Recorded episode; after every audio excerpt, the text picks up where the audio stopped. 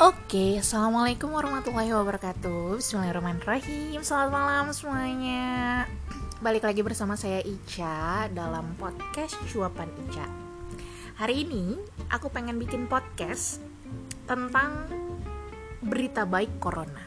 Jadi kalau misalkan podcast-podcast sebelumnya aku update, aku cerita tentang rapid test, aku cerita tentang apa pun tentang corona yang mungkin ketika kalian dengerin bikin kalian makin panik, ya enggak? Dan aku rasa kalian bisa dapat info corona dari media sosial apa pun, WhatsApp, Instagram, Line Today gitu ya. Bahkan website website corona sudah banyak gitu. Dan terkadang gitu ya, bukan terkadang, justru seringnya ketika kita semakin baca, semakin banyak tahu, kita jadi semakin takut, kita jadi semakin panik, iya kan gitu. Jadi hari ini aku nggak mau bikin kalian panik guys, karena aku pengen uh, bikin kalian semakin positif, bikin kalian semakin bahagia dengan berita-berita baik corona ini sehingga imun kalian akan meningkat. Gitu sehingga kalian bisa semakin fight ngelawan corona. Gitu ya jadi ceritanya uh, podcast hari ini tentang berita baik. Kenapa sih kenapa sih cak kok tiba-tiba bikin podcast tentang berita baik corona gitu ya? Jadi semalam uh, aku lagi ngisi kuliah WhatsApp gitu ya di tiga grup dompet dua volunteer dan pertanyaan terakhir dari semua yang bertanya pada sesi malam itu itu kira-kira pertanyaannya setengah sebelas malam. Uh, ada yang bertanya soal berita baik apa sih kak tentang corona yang bisa yang bisa kakak share gitu ya untuk menimbulkan positive vibes gitu. Itu bikin saya oh iya ya perlu ya perlu loh perlu banget nyebarin berita-berita baik tentang corona gitu. Karena saya yakin karena saya yakin banget udah banyak orang-orang yang sudah mengalami gangguan cemas gara-gara corona ini ya nggak? Sudah banyak orang yang panik nggak bisa tidur gara-gara si corona ini gitu. Jadi hari ini saya pengen cerita tentang berita baik aja nih tentang corona. Berita baik pertama adalah tentang update kasus. Harus ya update kasus tetap. Tapi update kasus ini bukan bi bukan peng bikin, pengen bikin kalian makin panik, tapi ya kita harus tahu lah tentang update kasus terbaru gitu. Saya sejujurnya sudah nggak pernah lihat berita-berita tentang corona selain berita baik, tapi update kasus saya selalu lihat tiap hari. Kenapa? Karena saya harus tahu kenaikannya seberapa drastis gitu ya. Dan update kasus hari ini per tanggal 29 Maret 2020 sebesar 1285 kasus positif Berita baiknya apa? Beberapa hari belakangan, kenaikan kasusnya stabil. 100 sekian, 100 sekian, 100 sekian, 100 sekian. Gitu. Itu berita baik loh gitu. Kenapa? Karena kenaikan kasus perharinya nggak jadi beratus, nggak beratus, berkali-kali lipat dari 100 gitu. Jadi 200, 300, atau 400 pasien sehari. Sampai beberapa hari ini kita masih stabil kenaikan seratusan pasien per hari. Itu berita baik itu berita baik banget. Seenggaknya kurva kita tidak menanjak dengan tajam gitu ya. Dan jumlah kematiannya ada adalah 114 gitu ya. Dan orang yang sembuh semakin banyak. Sudah 64 orang yang sembuh gitu. Itu berita baik yang pertama. Berita baik yang kedua adalah sudah difungsikannya Wisma Atlet. Secara kita tahu ya guys ya berita-berita dari beberapa minggu yang lalu bahwa e, pemerintah akan bikin rumah sakit darurat khusus COVID gitu dan itu memfungsikan e, towernya si Wisma Atlet karena emang towernya banyak gitu dan untuk yang periode pertama ini bisa menampung 2000 sampai 3000 pasien gitu dan kita bisa ngirim pasien ke Wisma Atlet dengan telepon hotline gitu. Itu alhamdulillah alhamdulillah ngebantu banget. Walaupun memang fasilitasnya masih terbatas ya belum ada ICU di sana gitu ya tapi kita bisa ngirim ODP dengan penyakit bawaan kita bisa kirim PDP ringan dengan usia di atas 50 tahun atau uh, ya pokoknya PDP yang nggak berat gitu karena PDP berat kan harus butuh ICU ya gitu. Alhamdulillah Wisma Atlet sudah uh, berfungsi gitu ya dan kabar baiknya lagi adalah karena uh, untuk operasionalnya Wisma Atlet selain dokter-dokter TNI dan dokter dan tenaga medis dari TNI, dokter dan tenaga medis dari Nusantara Sehat, ternyata ada open recruitment buat relawan juga dan banyak banget relawan yang daftar ke sana gitu. Jadi banyak banget orang yang pengen berbuat baik sama-sama melawan virus corona ini gitu. Alhamdulillah, alhamdulillah itu berita baik yang kedua. Berita baik yang ketiga, sudah ada 132 rumah sakit rujukan di seluruh Indonesia yang yang akan uh, jadi pusat perawatan corona gitu ya. Bahkan ada beberapa rumah sakit yang memang memfungsikan diri dia sebagai rumah sakit rujukan sehingga menolak bukan menolak ya, meniadakan pelayanan pasien selain COVID gitu. Bahkan saya tadi barusan baca bahwa rumah sakit BUMN ya Pertamina lagi nyari banyak tenaga medis nih buat direkrut karena mereka butuh banyak tenaga medis gitu ya. Berita baik selanjutnya adalah tentang uh, ini pemeriksaan pemeriksaan ya. Bahwa memang pemeriksaan rapid test sudah dijalani dan sudah banyak banget orang yang menjalani rapid test gitu. Dan walaupun rapid test ini memang banyak kekurangannya ya guys. Balik lagi aku mau refresh bahwa pemeriksaan corona itu ada dua pemeriksaan rapid dan pemeriksaan swab. Yang valid adalah pemeriksaan swab karena swab itu kayak eh, tenggorokan si orang yang suspek ini di swab swab tuh di apa ya dipoles gitu ya pakai kayak cotton bud gitu di swab lah dioles terus kemudian hasil swabannya itu nanti dibawa ke laboratorium untuk dilihat ada apa enggak virus coronanya. Itu pemeriksaan swab valid. Nah karena kita nggak punya banyak dana buat pemeriksaan swab ini gitu ya makanya pemerintah beli alat namanya rapid test. Rapid test itu adalah pemeriksaan darah buat lihat ada nggak sih antibodi yang terbentuk gara-gara virus corona ini. Karena ketika kita terinfeksi virus corona corona antibodi kita pasti kebentuk gitu. Nah kekurangannya adalah ketika kita hasil rapid testnya negatif belum tentu kita nggak nggak terinfeksi corona guys gitu. Karena bisa aja kita terinfeksi tapi antibodi kita belum terbentuk. Jadi biasanya kalau hasilnya negatif harus dicek ulang 7 sampai 10 hari kemudian. Tapi kalau hasilnya positif, itu belum tentu juga kita masih infeksi corona. Kenapa? Gitu. Karena antibodi yang terbentuk adalah an dua antibodi nih, antibodi yang akut dan antibodi yang sudah bertahan selamanya gitu. Maksudnya apa, Cak? Gitu. Antibodi yang akut adalah antibodi yang langsung ke terbentuk ketika virus itu ter ketika infeksi itu terjadi gitu ya. Tapi ketika kita sembuh, udah selesai nih infeksinya masih ada tuh antibodinya gitu. Nah, si tes rapid test ini yang bentukannya kayak test pack itu nggak bisa ngedeteksi. Ini infeksinya masih terjadi atau infeksi yang dulu ketika udah sembuh gitu. Makanya ketika hasilnya positif tetap harus dikonfirmasi dengan menggunakan pemeriksaan swab. Ya daripada nggak ada sama sekali kan guys. Dengan adanya rapid test ini kita semakin banyak tahu less money juga gitu ya semakin banyak tahu pasien-pasien yang curiga yang kalau misalkan positif baru di swab jadi kita nggak perlu nge-swab semua orang yang dicurigai gitu. Sudah berjalan banyak gitu alhamdulillah.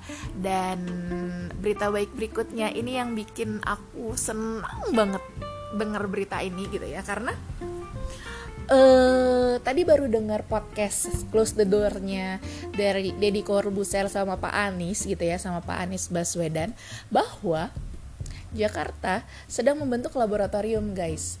Laboratorium apa?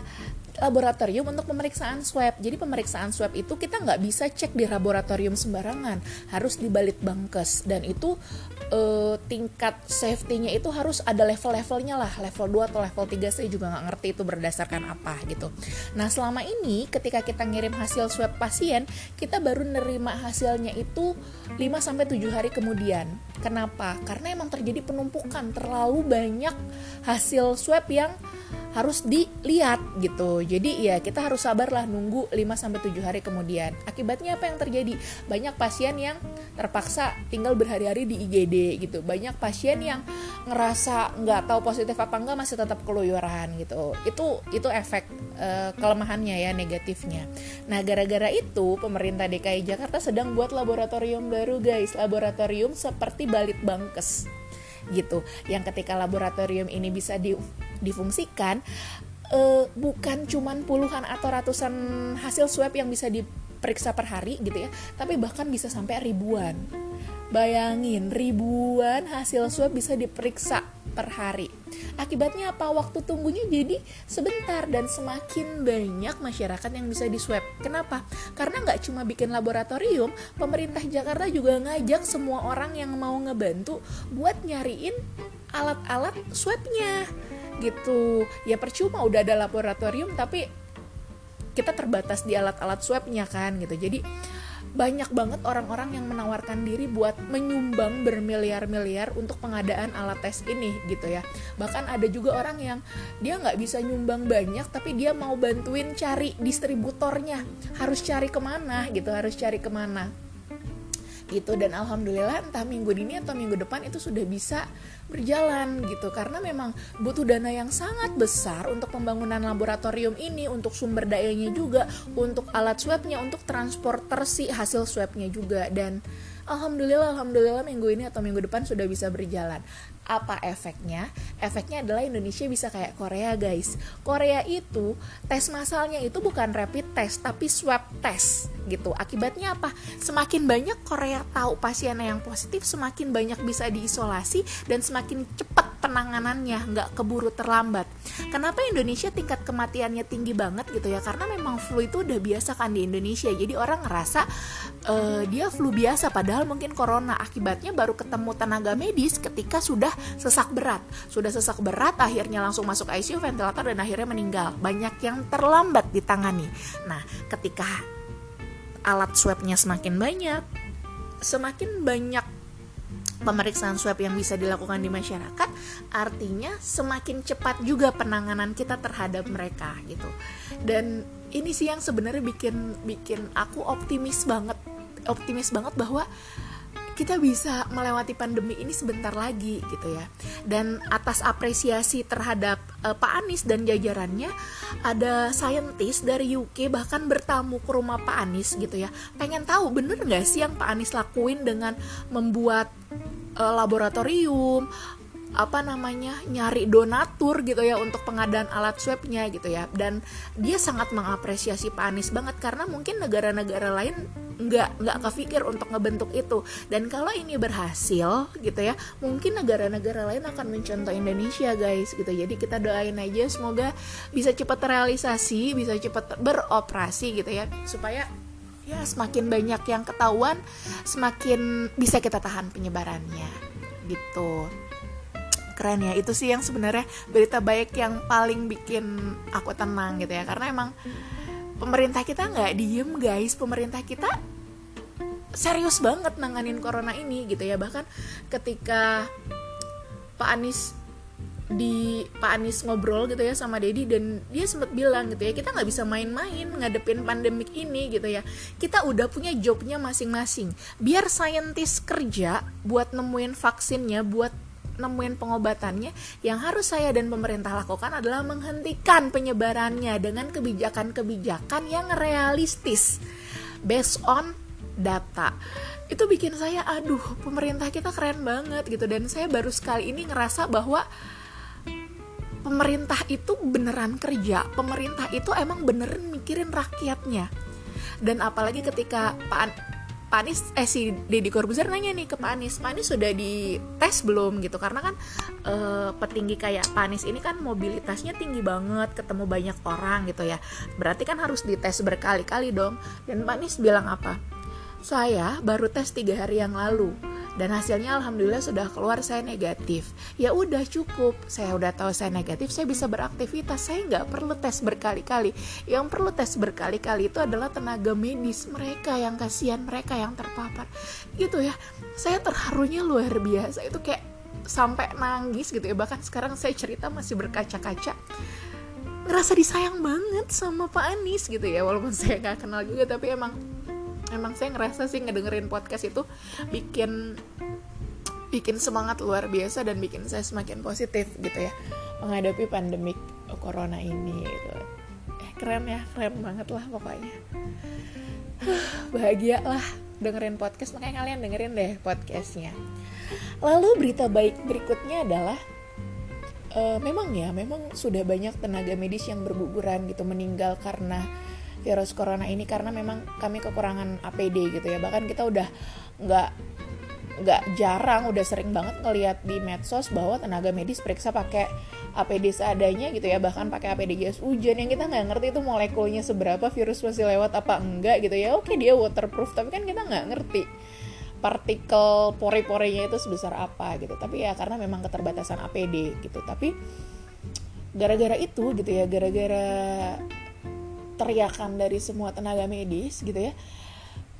Jutaan orang lebih nggak ya? Ratusan atau ribuan orang itu berbondong-bondong open donasi berbondong-bondong cari tukang jahit cari orang yang mau ngasih donasi bahkan banyak juga orang yang emang sebenarnya sebenarnya punya konveksi dan dia ber, mencari dana buat beli bahan dan ongkos jahit aja gitu ya. Saking emang emang nggak ada APD di mana-mana tuh emang nggak ada. Kita nggak bisa nyalain pemerintah karena memang pemesanannya dan permintaannya itu over dari jumlah produksinya gitu. Dan saya terharu banget ketika ngelihat banyak banget orang yang beneran menggalang donasi untuk pengadaan APD ini dan saya udah ngerasain manfaatnya sih. Saya juga tanya sama teman-teman saya di rumah sakit dan mereka sudah dapat banyak banget APD gitu ya walaupun masih kurang tapi seenggaknya bisa menutupi selama beberapa hari atau beberapa minggu ke depan dan saya sendiri juga udah dapet gitu. Kemarin ketika hari Jumat jaga saya dapat 48 piece kacamata dari uh, komunitas atau yayasan sejuta kacamata.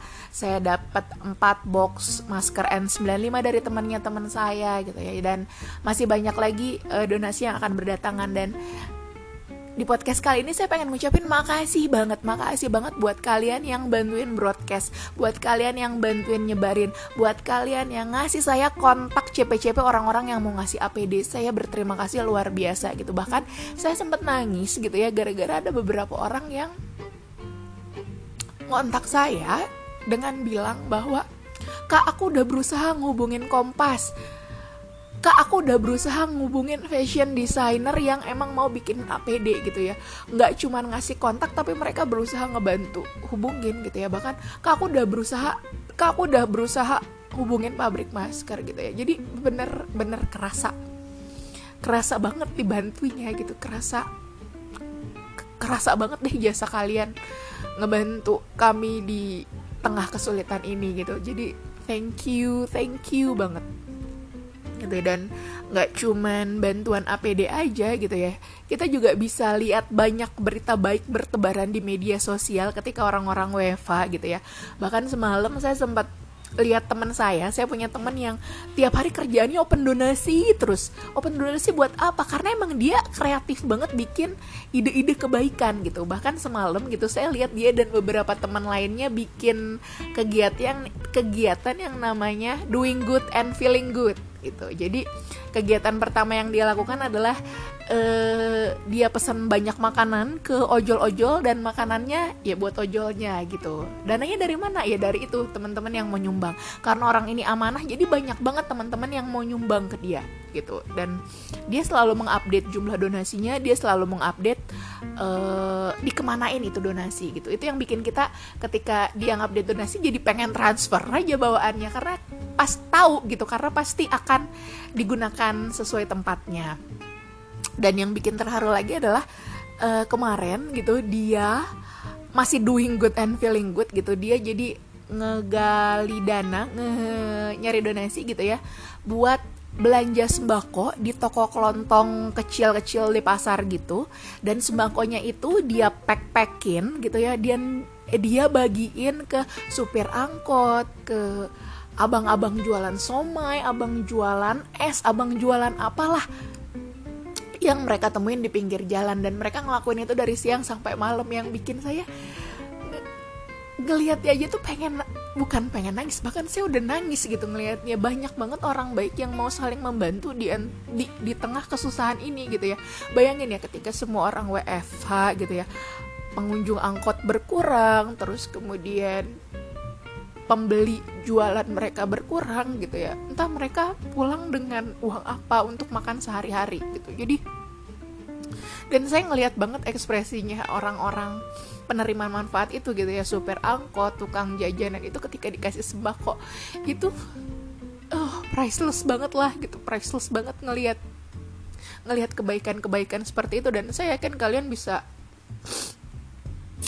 bisa lihat itu di mana pun gitu dan itu bikin kalian bahagia bikin kalian semakin positif endorfin kalian meningkat akibatnya imun kalian juga akan meningkat gitu. Jadi banyak banget hal yang bisa kalian lihat lah di antara apa namanya uh, pandemi corona ini gitu. Dan saya mau cerita bahwa saya pun gitu ya saya pun yang masih punya kerjaan juga dapet tuh makanan-makanan dari donatur gitu ya. Bahkan ketika kemarin hari Jumat sore gitu ya menjelang maghrib ketika pasien lagi nggak terlalu banyak sih karena emang biasanya penumpukan pasien itu habis maghrib gitu ya. Tapi adalah beberapa pasien yang berobat tiba-tiba saya kan periksanya di tenda luar ya jadi kita bangun tenda gitu tiba-tiba ada ibu-ibu bercadar datang bawa plastik terus ngasih ke perawat saya perawat saya nyamperin saya dok dok ada yang mau kasih kurma oh alhamdulillah gitu. Terus akhirnya saya samperin ibu-ibunya. Dia minta foto minta bukti karena emang korma itu dibeli dari uang patungan gitu ya. Satu plastik isi dua box korma gitu. Dan ya udah habis foto dia bilang gini maaf ya dok cuman bisa kasih ini gitu. Semoga ini bermanfaat. Dokter semangat ya. Uh itu ya saya sama perawat saya jujur aja langsung loh langsung berkaca-kaca langsung nangis gitu ya. Karena emang kecil sih sebenarnya kecil gitu. Tapi it means a lot guys. Gitu bahkan ketika saya sekarang cerita aja saya masih inget perasaan terharu saya gitu. Sampai saya cerita dengan berlinang air mata juga karena emang itu mengharukan sekali gitu. Dan nggak cuman kurma gitu ya. Kita saya juga dapat banyak gitu ya puskesmas saya juga dapat banyak air jahe kemasan yang udah dibotol-botolin atau air jahe yang di plastik-plastikin gitu ya. Ada ibu-ibu yang ngebuat jahe banyak terus dia plastik-plastikin dia bagiin untuk semua pegawai puskesmas gitu ya. Saya sempat dapat jus sempat dapat susu juga sempat dapat makan siang juga gitu. Jadi emang kerasa banget lah banyak banget hal-hal baik di tengah pandemi corona ini. Gitu dan eh, nggak uh, cuman dari donatur-donatur aja gitu bahkan pasien-pasien saya sendiri ketika saya habis periksa gitu ya saya habis periksa mereka banyak yang bilang dok semangat ya dok. Dok tetap berjuang ya dok. Terus dok maaf ya maaf ya saya ke sini gitu sampai ada pun yang minta maaf gitu. Ya bu nggak minta nggak apa-apa nggak usah minta maaf kan ibu? Sakit gitu. Ya tapi jadi bikin dokter tambah berat kerjaannya gara-gara saya datang. It means a lot banget buat kami gitu ya. Jadi emang ya dukungan-dukungan dari kalian itu luar biasa gitu. Jadi bahkan nggak cuman saya gitu teman-teman tenaga medis saya lain juga banyak yang cerita bahwa banyak banget dari teman-teman kita yang tiba-tiba WhatsApp tiba-tiba DM saya pun sangat merasakan itu. Tiba-tiba dibikinin kata-kata yang bagus kata-kata penyemangat gitu ya. Atau kata-kata cuma nanyain kak kamu sehat kan? Kak kamu baik-baik aja ya? Kak semoga kamu tetap sehat ya kak. Kak terima kasih ya kak. Itu loh yang tiap hari saya dapat banyak banget dari kalian guys. Jadi ya saya dan teman-teman ngucapin makasih banget sih gitu. Kita kerasa banget lah kesatuan Indonesia ini gitu ya menghadapi pandemi corona ini gitu. Dan banyak lagi sih berita-berita baik lainnya yang mungkin nggak bisa semuanya saya ceritain di podcast kali ini ya. Karena dengan cerita ini aja saya udah menghabiskan waktu 23 menit. Tapi semoga ketika kalian ngedengerin podcast saya hari ini kalian juga jadi ikutan positif, kalian juga jadi ikutan bahagia gitu ya. Akibatnya nanti endorfinnya meningkat, sistem imunnya juga meningkat gitu ya. bahagia ya, saya ceritanya aja bahagia loh. Semua kalian yang dengerin juga bahagia. Itu aja sih ya.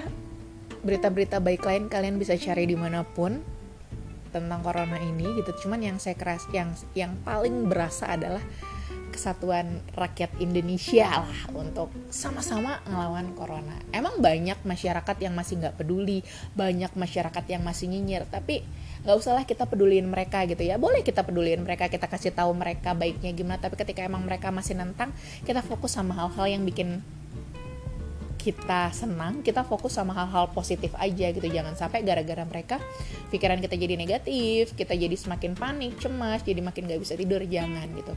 Mulai sekarang kita pikirin hal-hal yang positif aja, kita lakuin hal-hal yang positif aja, sama-sama saling bahu membahu untuk melawan pandemik corona gitu. Semoga cepat selesai ya guys dan berita baik yang terakhir untuk menutup menutup podcast kali ini adalah sekarang sudah masuk bulan Syakban guys. Bentar lagi Ramadan, iklan-iklan sirup udah banyak.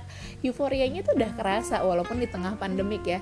Yang saya bayangin ketika Ramadan apa? Satu, selalu pulang kerja gitu ya sepanjang jalan banyak banyak banget orang-orang jual gorengan buat buka puasa sama bu, jual takjil takjil gitu terus kedua buka puasa bareng sahur bareng sama keluarga yang mungkin kita cuma ngelakuin itu ketika bulan Ramadan doang. Ketiga sholat taraweh bareng. Atau keempat yang cuma ada di bulan Ramadan apa? Reunian. Teman SD SMP TK SMA kuliah gitu ya udah kerasa kebersamaan Ramadan udah kerasa euforianya Ramadan gitu ya kita tetap harus positive thinking guys walaupun di tengah pandemik. Semoga nanti ketika Ramadan datang kita bisa mengucapin marhaban ya Ramadan gitu ya. Kita bisa mengucapin selamat datang bulan Ramadan dan selamat tinggal corona gitu ya. Amin amin amin. Semoga ya semoga ya biar kita tetap bisa melakukan ibadah bersama-sama lagi kumpul bareng-bareng lagi menjalin silaturahmi lagi di bulan Ramadan Oke sekian, semoga bermanfaat, semoga nggak bosan dengerinnya. Sampai ketemu di podcast berikutnya. Assalamualaikum warahmatullahi wabarakatuh.